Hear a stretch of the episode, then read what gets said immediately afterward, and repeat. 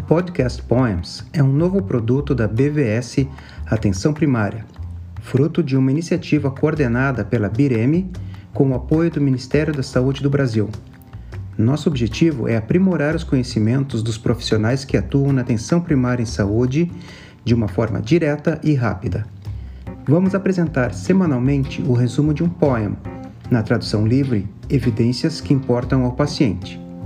Acesse a B V S A P S em a p s ponto b v s ponto b r e confira este e outros produtos oferecidos para você.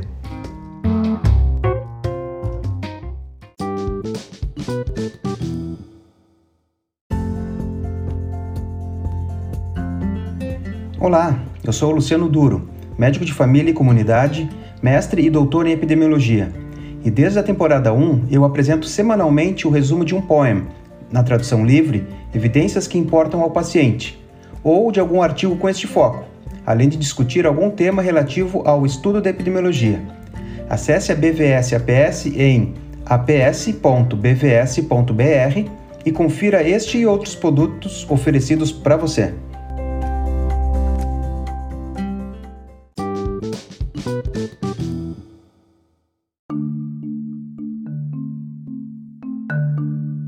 Chegamos ao décimo episódio da segunda temporada do podcast Poems da B V S A P S. E neste episódio vou apresentar uma revisão da Cochrane recentemente publicada no dia dezoito de novembro de dois mil e vinte e dois. Nela, os pesquisadores buscaram responder a seguinte pergunta: quais mudanças permanentes e temporárias nos ambientes aquáticos dos mosquitos imaturos funcionam melhor para reduzir a malária nas pessoas? Além disso, vou falar um pouco sobre questões que devem ser envolvidas na escolha das intervenções no ensaio clínico.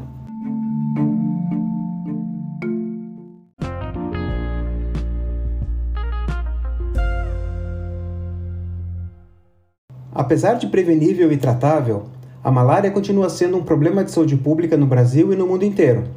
Segundo a Organização Mundial de Saúde, a O M S, no planeta, em dois mil e vinte, foram diagnosticados aproximadamente duzentos e quarenta e um milhões de casos de malária em oitenta e cinco países, matando cerca de seiscentos e vinte e sete mil pessoas, um aumento de doze por cento em relação ao ano de dois mil e dezenove. No Brasil, praticamente todos os casos estão localizados na região amazônica, sendo que surtos esporádicos fora desta área são de extrema importância, por levarem o risco do aumento de casos em áreas de baixa transmissão ou na reintrodução da endemia em áreas livres de malária por décadas. A malária é causada pelos parasitas Plasmodium, principalmente o Plasmodium falciparum e Plasmodium vivax, e é transmitida aos humanos por mosquitos de fêmeas adultas do gênero Anopheles. A Estratégia Técnica Global para a Malária dois mil e dezesseis a dois mil e trinta exige programas de malária para garantir o acesso universal à prevenção, diagnóstico e tratamento dessa doença, combinando prevenção com diagnóstico precoce, tratamento imediato e vigilância. As principais abordagens programáticas de prevenção incluem quimioprevenção e controle de vetores. Redes inseticidas de longa duração e pulverização residual interna de residências com inseticidas são intervenções centrais de controle de vetores para reduzir a transmissão da malária, visando a população de mosquitos adultos. Em alguns contextos específicos, essas intervenções centrais podem ser complementadas com técnicas de manejo da fonte larval e ser realizadas como parte de uma abordagem de manejo integrado de vetores. O manejo da fonte larval é um método para reduzir a transmissão da malária, visando as formas imaturas dos mosquitos, ou seja, larvas e pupas, que prosperam em habitats aquáticos. Existem quatro tipos principais de manejo. um. Larvicida, através da aplicação regular de inseticidas biológicos ou químicos em corpos d'água. dois. Controle biológico, que é a introdução de predadores naturais do mosquito na água. três. Modificação do habitat, alterando permanentemente o meio ambiente, por exemplo, com recuperação e aterro. E quatro. Manipulação de habitat, que é uma atividade de gestão ambiental recorrente, como, por exemplo, a descarga de riachos e limpeza de esgotos. O manejo da fonte larval deve considerar todas as características individuais do local onde teria potencial para ser realizado, como as espécies de vetores, habitats imaturos, comportamento desse vetor, sazonalidade, viabilidade e aceitabilidade da comunidade. Estudos prévios em diversos países como Cuba, Panamá, Indonésia, Zâmbia e Estados Unidos mostraram reduções importantes e até a eliminação da malária, como na Itália e no sudeste dos Estados Unidos. Intervir no ciclo de vida do mosquito, principalmente reduzindo ou destruindo habitats aquáticos de estágios imaturos dos vetores Anopheles no curto e longo prazo, pode interromper a reprodução, impactando assim na transmissão da malária. Para isso, vários métodos foram criados, como na manipulação de habitat, através da construção de comportas em uma represa, vertedouros em riachos, sombreamentos usando plantas locais e reparo e limpeza de drenos. Para a modificação do habitat, a construção de canais de drenagem, nivelamento de terrenos e preenchimento permanente de valas.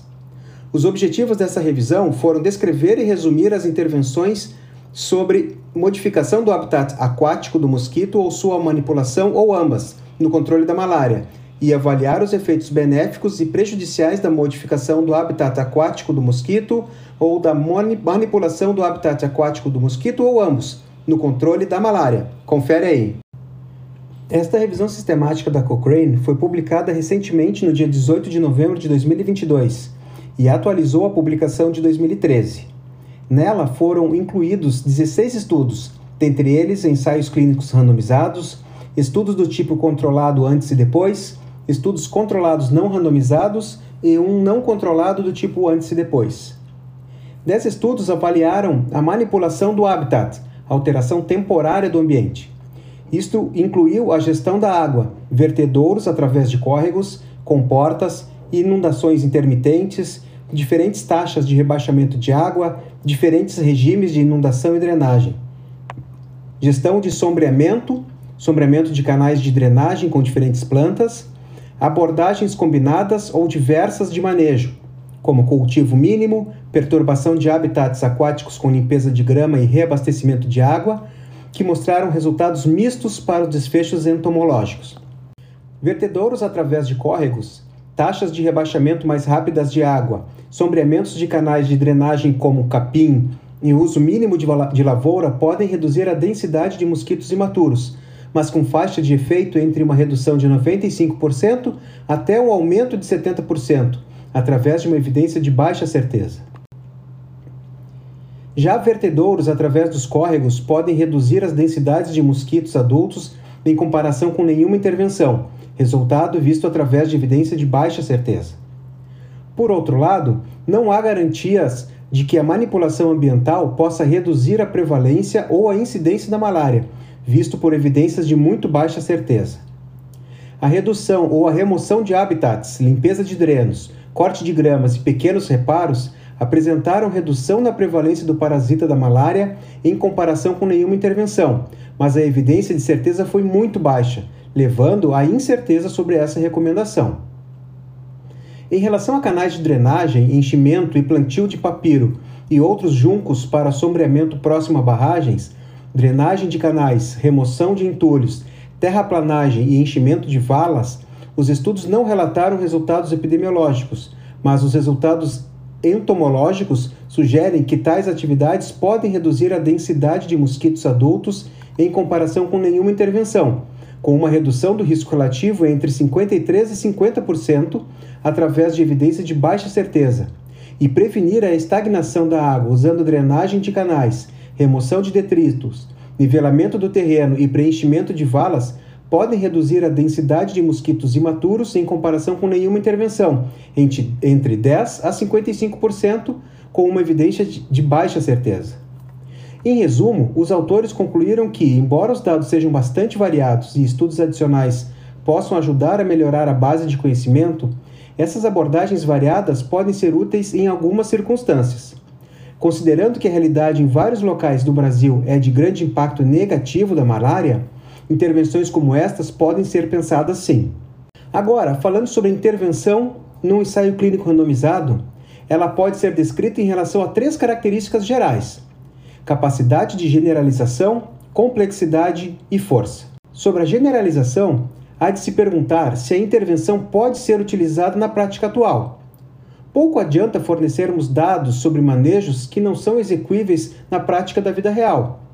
Nesta revisão, as intervenções são extremamente factíveis no ponto de vista do trabalho interdisciplinar, num contexto de força-tarefa em conjunto com outros setores, como planejamento urbano, meio ambiente, etcétera.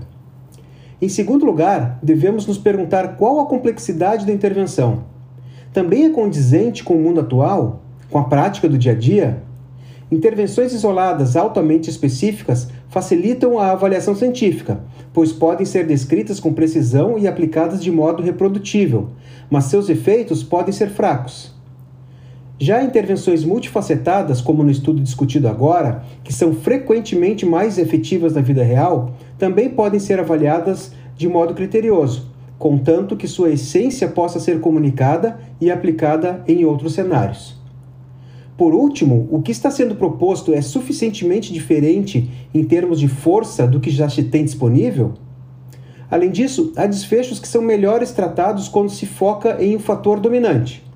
Devemos pensar se, no caso do estudo em questão, os efeitos do fator são fortes o suficientes para que, se ao agirmos sobre ele, vai haver uma diferença considerável na prática, nos resultados. Não se pode esperar que as intervenções que mudam apenas um desses fatores com impacto pequeno sobre esse, resultem em efeitos terapêuticos fortes. Olhando para essas três características da intervenção estudada e apresentada no ensaio clínico randomizado, por exemplo, podemos avaliar se vale a pena, inclusive, seguir com a leitura do artigo, tendo em vista que se as respostas para elas forem direcionando a uma intervenção pouco útil para o leitor, vale a pena negar e não ler mais esse artigo. Bom, espero que tenham gostado desse episódio da nova temporada do podcast Poems B V S Aps. Façam seus comentários nas páginas da arroba Bireme ou mesmo nas suas redes sociais com arroba podcast Poems B V S. Até a próxima!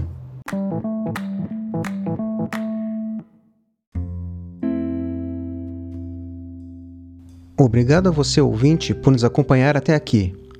Com produção, roteiro e produção técnica de Luciano Duro. Nos siga nos principais serviços de streaming para ouvir este e outros episódios do podcast Poems da B V S Aps.